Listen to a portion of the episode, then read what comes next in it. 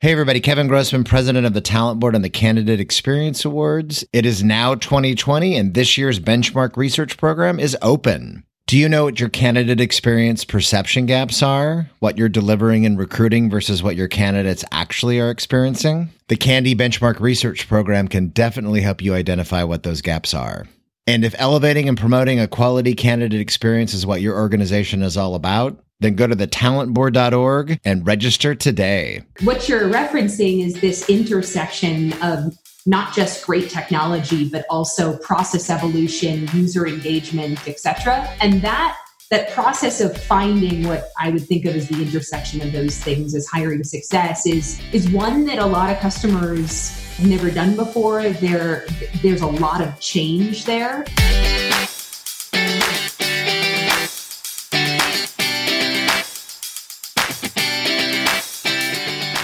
You're listening to the CandEs Shop Talk podcast brought to you by Talent Board and the Candidate Experience Awards Benchmark Research and hosted by Kevin W. Grossman.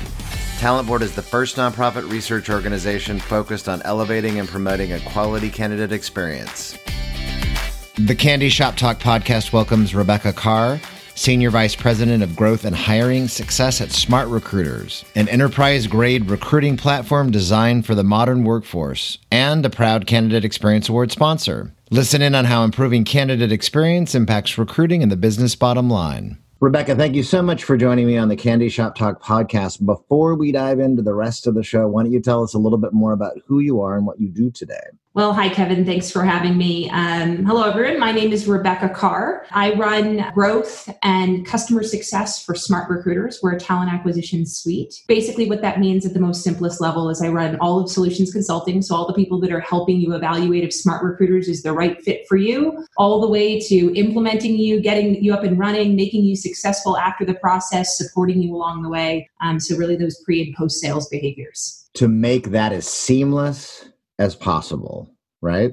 Yes. It seems, of course. Rip and replace is tough, right? So no, right. No, that, exactly. That's not for the faint of heart anyway. But so catch us up, Rebecca, on SmartRecruiters because it's come a long way since the since founding and it's a pretty amazing, robust talent acquisition suite these days. So what challenges as of late are you helping your customers overcome especially when you're actually working with them to make sure that it is the right fit for them too? And then beyond that once you get them on board how is that differentiating from the rest of the market? Sure. So i think really what we're seeing when we meet customers for the first time is they are struggling with a couple things. One they usually have a very fragmented candidate experience. This could be because they are using multiple systems or across different brands and organizations under their parent company or they've just failed to evolve as technology has changed and become uh, much more powerful with things like mobile optimization and one click apply and all of those sorts of things. And they're looking for a partner to help them invest in making that change. They also usually are struggling to engage their hiring managers.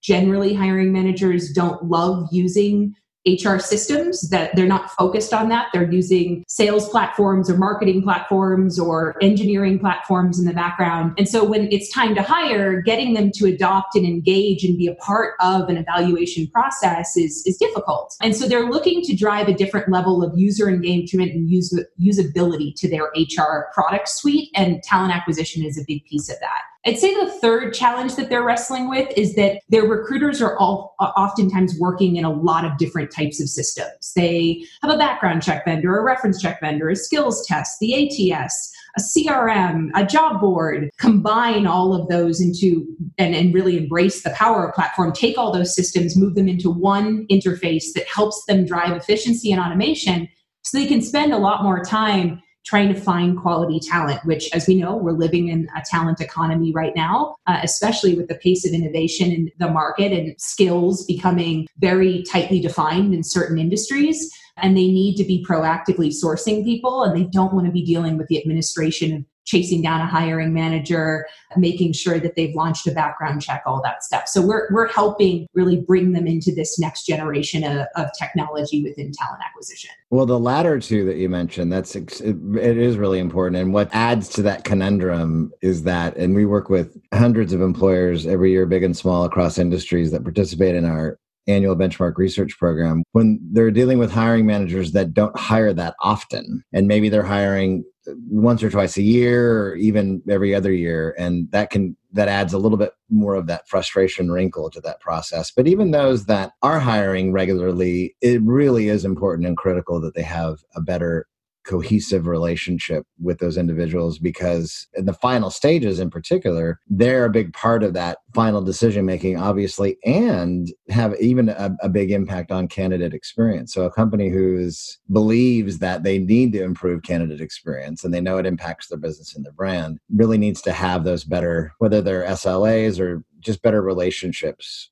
with their hiring yeah. managers overall. It's it's interesting. What you're talking about is a concept that we often talk about with our customers and we call it hiring success and you're what you're referencing is this intersection of not just great technology but also process evolution user engagement etc that process of finding what i would think of as the intersection of those things as hiring success is is one that a lot of customers have never done before. There, there's a lot of change there. And I think one of the areas that SmartRecruiters has differentiated itself against others in the space is that we really do make that implementation uh, rollout process and then the, the adoption of the product and technology ongoing something that embraces more than just what we offer as a technology platform, but also so the expertise and best practices of other companies within your industry that are doing interesting things and helping bring some of that process of innovation to the table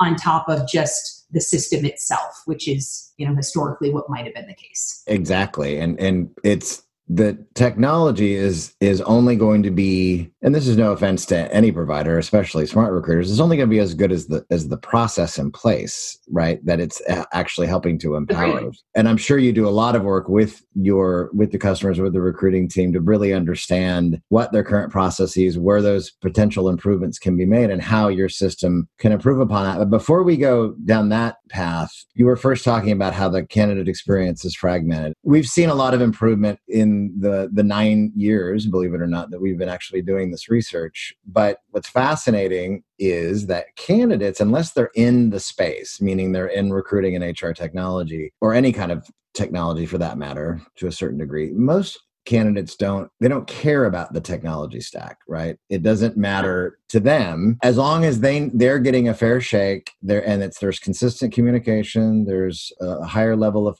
perceived fairness in the process and there's definitive closure whatever that means if they're not going right. to be sued if they get an offer letter and they're they're hired so tell us then today how your solution is really helping improve how candidates are being treated then in that regard you mentioned some of the things they care about, you know, that, that are tied to response and right. closure in a process, ensuring that they're they're evaluated in an unbiased way. Our technology is helping make all of that possible through automation and rule-based logic that we've started to, to implement um, through a number of different features and functionalities and, and tested with our customers over time. So when you think about most uh, hiring scenarios. Obviously, there are going to be roles out there like executive management and things where there's not as a big a pipeline. But right. in your average role where you're having hundreds of candidates apply, let alone if you have an amazing brand that's driving even more than that, it's difficult for one or two recruiters or even a hiring manager sitting in a store to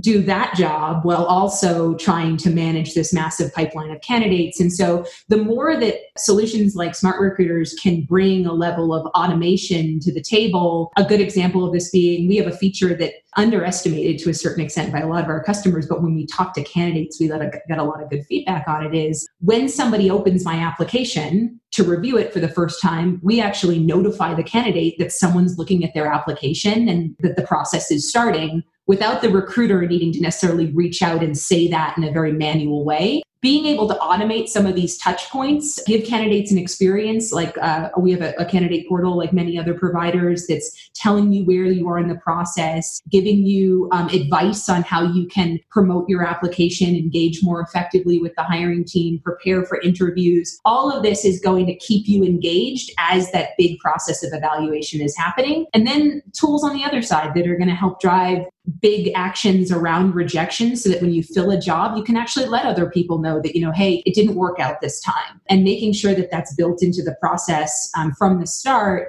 is going to help keep that connection with the candidate, even though you yourself might not be able to send them an individual message every single time. On the unbiased side, which is actually a really interesting one, we mm-hmm. last year announced and came out with our Smart Assistant product, which is an AI product uh, that sits on top of your candidate database. Um, and there's a couple different components to that where, in a very unbiased way, we don't let you impact the way you score someone or um, or how that changes over time. We're bubbling candidates to the surface that are a, a match to the job, not just in keywords. Hey, I have this on my resume. It's in the job description, but you know, based on factors of all the can- the millions of candidates that SmartRecruiters has seen, these skills have lent themselves to particularly strong fits for j- similar jobs within your space, industry, location, etc. And, and you should review them um, without taking into account the the other things that drive bias there, your name, your location, things right. like that that you want to stay away from. And as a result of implementing that product, we've actually partnered with a number of other uh, vendors in the space to do things like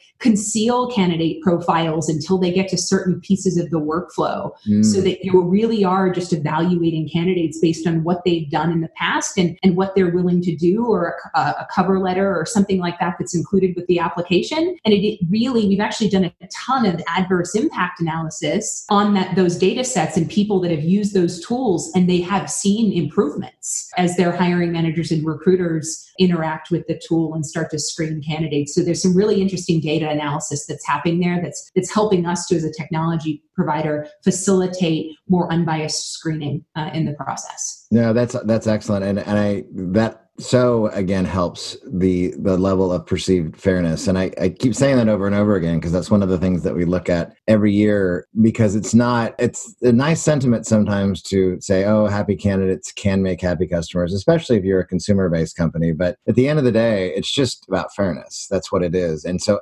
anything that what you were just outlining that you're doing with your technologies is along with the human interaction that occurs that's what is going to leave a better again perception of fairness and, and you will have higher usually higher positive candidate ratings in the mm-hmm. process even though i always like to say that it's an uphill battle for employers because we're actually in the business of no. And because of that, the sheer volume of individuals that even if you have a really decent, consistent candidate experience from pre application to final disposition, whenever that is, and for most candidates, it's at the application. It's only going to be a smaller tier that makes it beyond. But when you do that, it can go a long way with them wanting to do something again with you as a business and a brand. Usually, we're talking about job related exchanges, applying, mm-hmm. refer- referring, but it could impact, you know, purchases and influencing purchases. And there's a, still a gray area when you start even getting into kind of um, in, in healthcare and, and other industries where there's could be some consumer influence potentially there, d- depending on the situation but again, at the end of the day, it's great to hear this is what you're, you're doing, and especially looking at how that's improving uh, overall, looking at the adverse impact data that you've been looking at.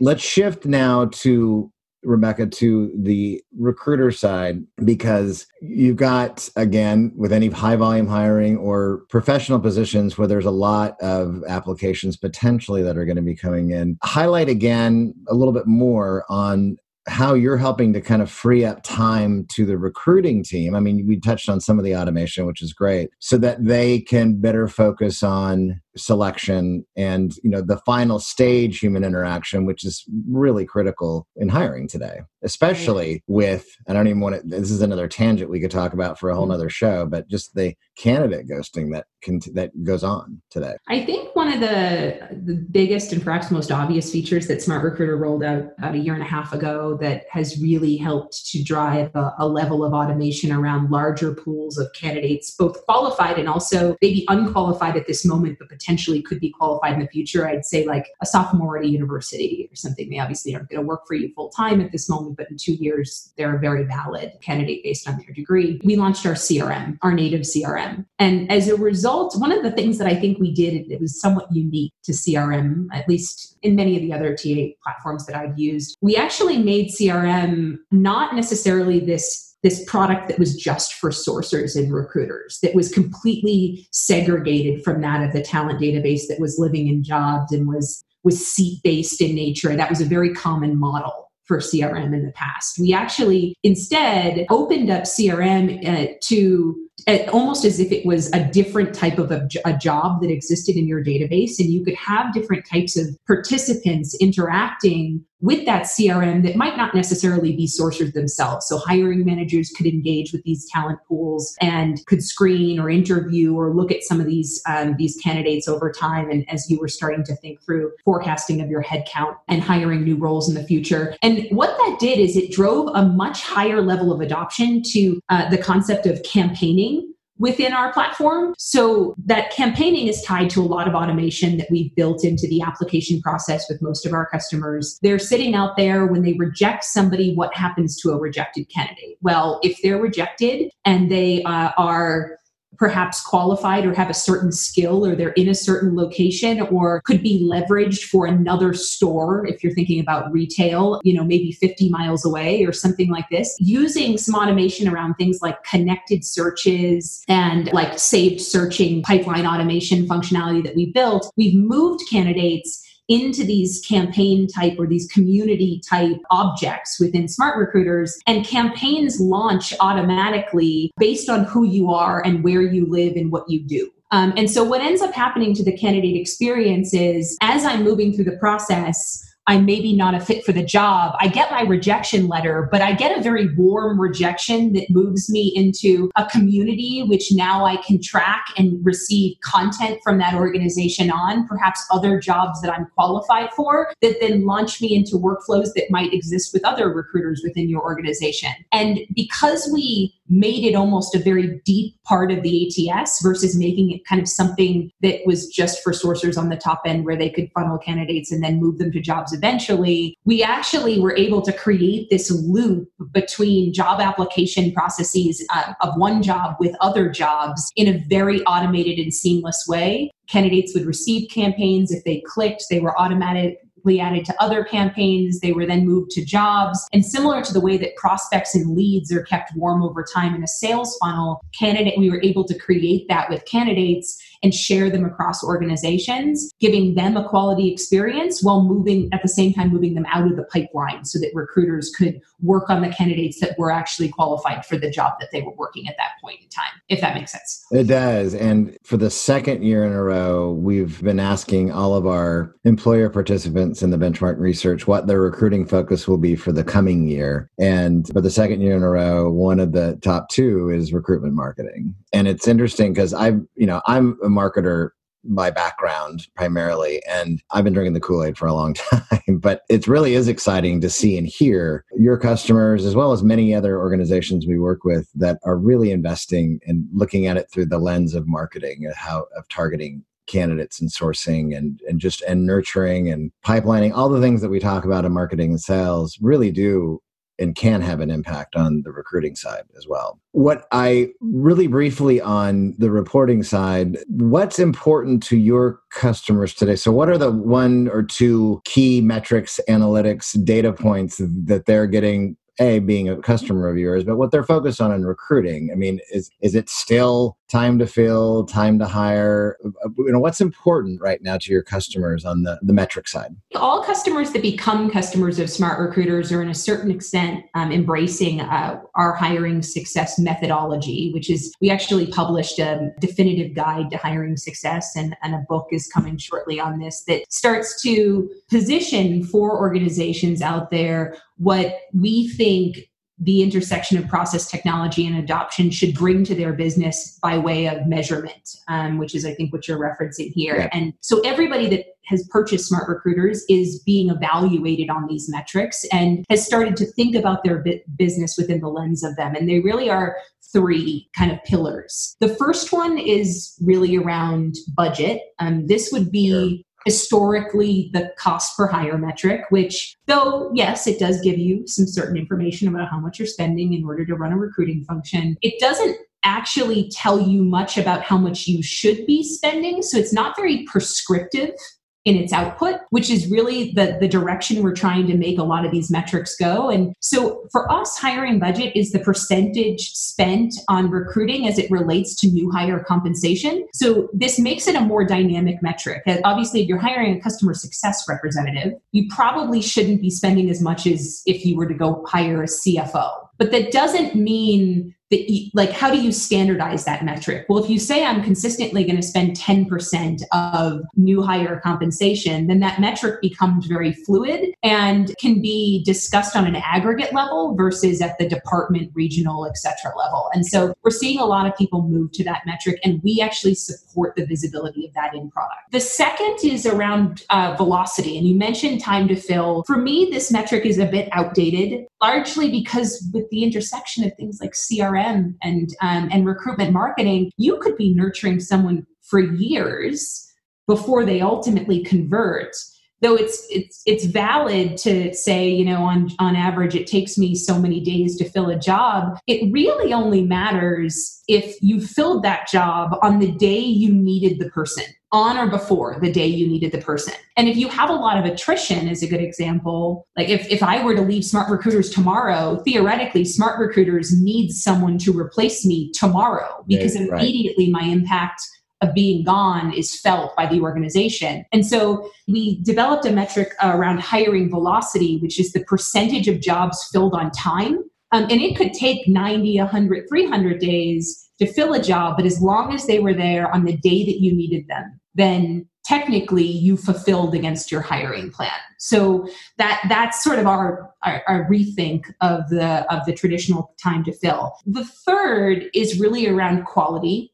Um, and I don't want to necessarily say quality because I think that's sort of like the golden metric right. uh, to find. I think it's more about fit against a job. Um, and so we've implemented some functionality with our customers in order to, because they, they're all very interested in understanding the level of value that recruiting bring, brings their biz- business in a very objective way. We've implemented things like post hire surveying of hiring managers and new employees, asking them to rate themselves against the job and their fit against the job. And almost like customer success can develop an NPS like metric. Um, mm-hmm. We are doing that for our customers so they can see their new hire NPS. And presumably, if you have positive NPS, you're delivering returns to your business because great talent usually delivers more than what they're worth to your business, you'd hope. And poor talent probably delivers what you're paying for them or potentially worse. Or you're going to bleed a little bit there. Exactly. And I think what's interesting about that score is we sit with our customers all the time and we say, well, you're a positive 10 NPS.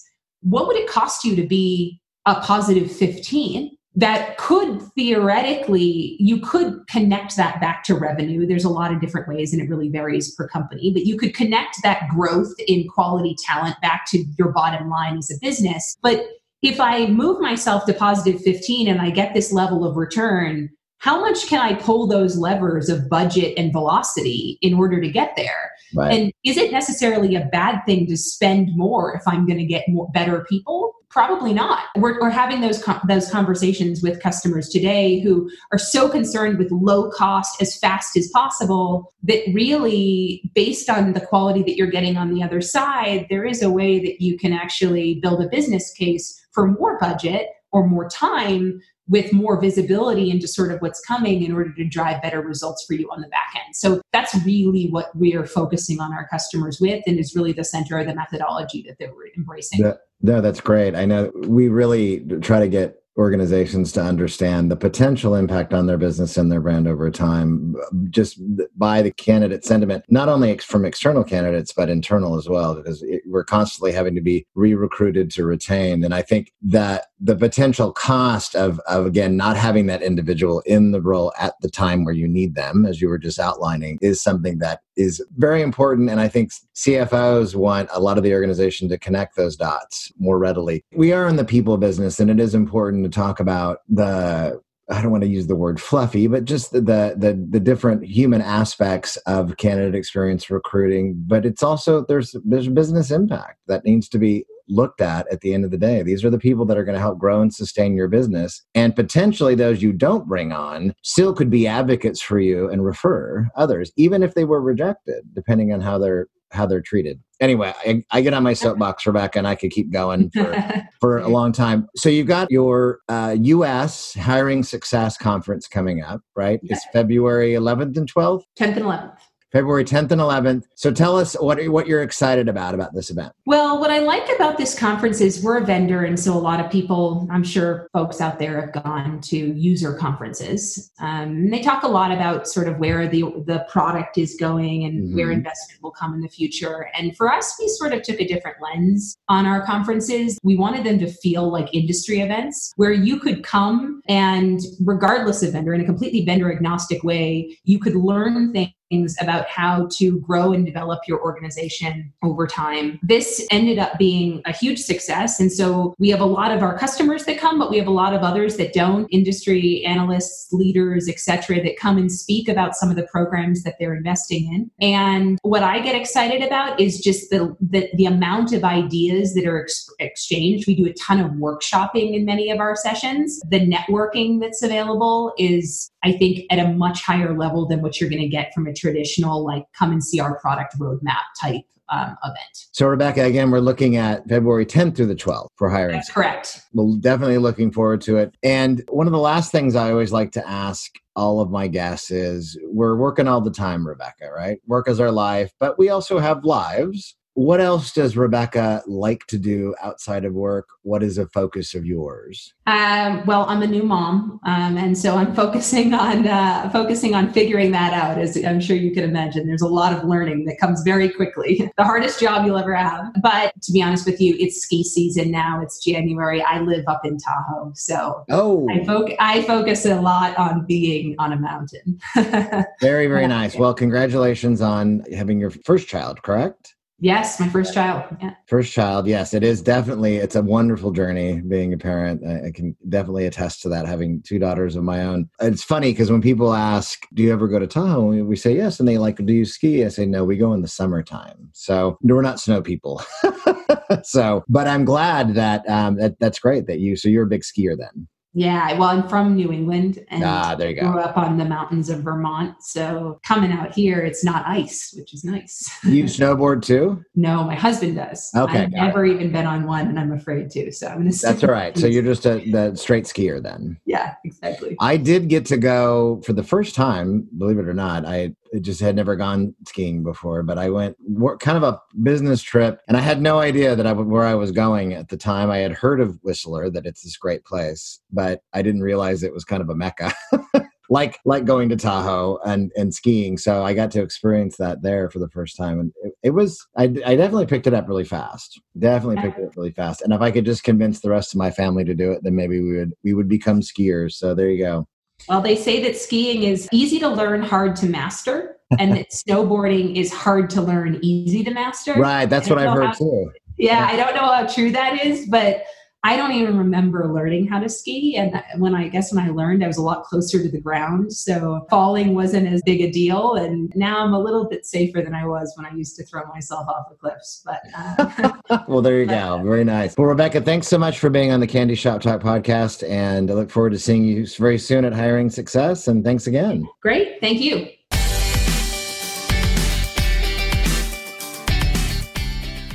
Thank you for listening to another episode of the CandEs Shop Talk podcast. For more information about Talent Board and the Candidate Experience Awards and benchmark research, visit www.thetalentboard.org.